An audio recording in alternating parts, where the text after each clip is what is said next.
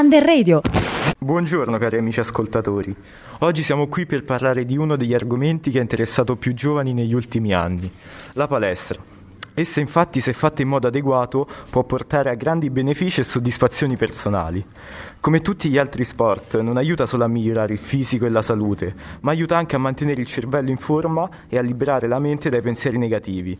Infatti è un ottimo passatempo per sfogarsi. Andremo ad affrontare due tipi di benefici che la palestra ci dà, benefici a livello fisico e quelli psicologico. A livello fisico abbiamo due tipi di, pre- di benefici, quali l'aumento delle prestazioni e il mantenimento di una forma costante. A livello psicologico invece abbiamo numerosi benefici, per esempio l'aumento di autostima eh, causato dal, dal miglioramento del proprio fisico, l'aumento della concentrazione e soprattutto quello della memoria e del sonno. Per quanto riguarda invece l'ambiente che possiamo trovare all'interno della palestra, è pieno di nuove relazioni che possiamo intraprendere, anche approfondire amicizie. È molto importante avere all'interno della palestra dei trainer disponibili che ti aiutino nell'esecuzione degli esercizi per non sbagliare appunto il movimento. Inoltre può essere utile andare in coppia o in gruppo insieme ad amici o parenti per eh, divertirsi maggiormente, passare più velocemente il tempo e gestire meglio i tempi di recupero, diciamo, essendo in compagnia ci ci si controlla meglio.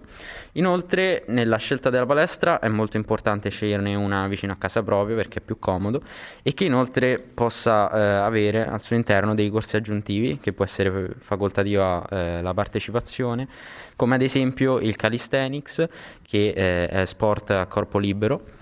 Eh, oppure eh, Pilates o pole dance anche per, per le ragazze. Allora, abbiamo parlato di quella che è l'attività di andare in palestra, che sicuramente è molto utile, però a mio parere a lungo andare può risultare anche eh, in certi casi noiosa. Infatti, alternarla con un altro tipo di sport, magari all'aria aperta o comunque sport ehm, con altre persone, con compagni come tennis, calcio, pallanuoto, in cui comunque c'è competitività eh, in quanto giochi con eh, i, i, tuoi compagni e, e anche eh, in questo caso sviluppi nuove amicizie in quanto ehm, eh, si fa parte eh, di una stessa squadra, di uno stesso gruppo. Eh, ci possono essere dei pericoli come eh, gli infortuni che bisogna monitorare, bisogna eh, farci molta attenzione. Siamo giunti alla conclusione, spero che questo podcast abbia interessato tutti voi e spero che abbiate compreso i pro e i contro di questo fantastico sport.